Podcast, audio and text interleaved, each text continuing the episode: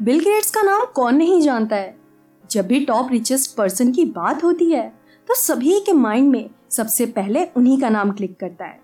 और आज उनकी लाइफ का एक ऐसा इंसिडेंट शेयर करूँगी, जिसमें उन्होंने बताया कि वो इतने कामयाब कैसे बने।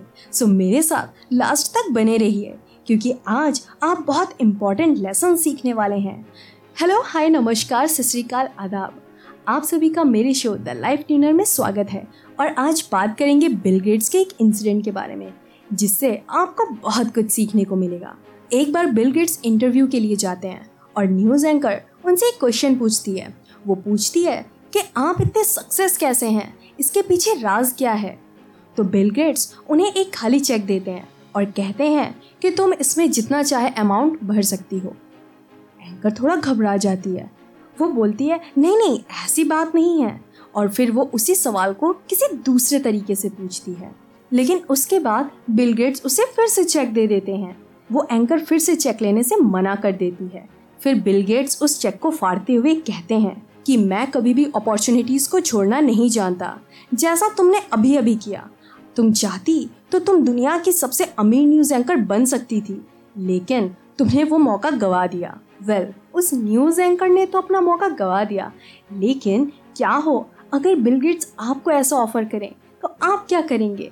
एंड हमारी लाइफ में ऐसे बहुत से अपॉर्चुनिटीज़ आते हैं जिन्हें हम गवा देते हैं। एक्चुअली हमें अपॉर्चुनिटीज़ को पहचानना आना चाहिए। कभी भी अपॉर्चुनिटी आपके सामने नहीं आती है बल्कि आपको उसे पाना पड़ता है।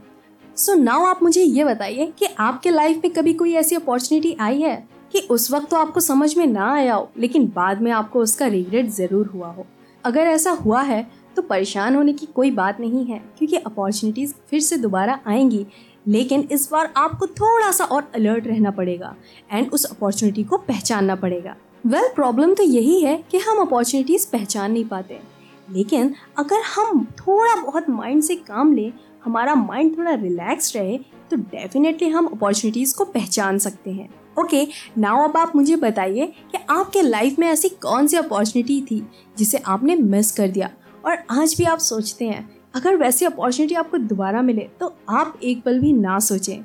मुझे आप इंस्टाग्राम या फेसबुक पर डीएम कर सकते हैं। मेरा हैंडल है at the rate the life dinner आज का शो बस यहीं तक था। मुझे आपसे ये इंस्पिरेशनल स्टोरी शेयर करनी थी। सो so, मैं आपसे मिलती हूँ नेक्स्ट शो में। तब तक के लिए बाय बाय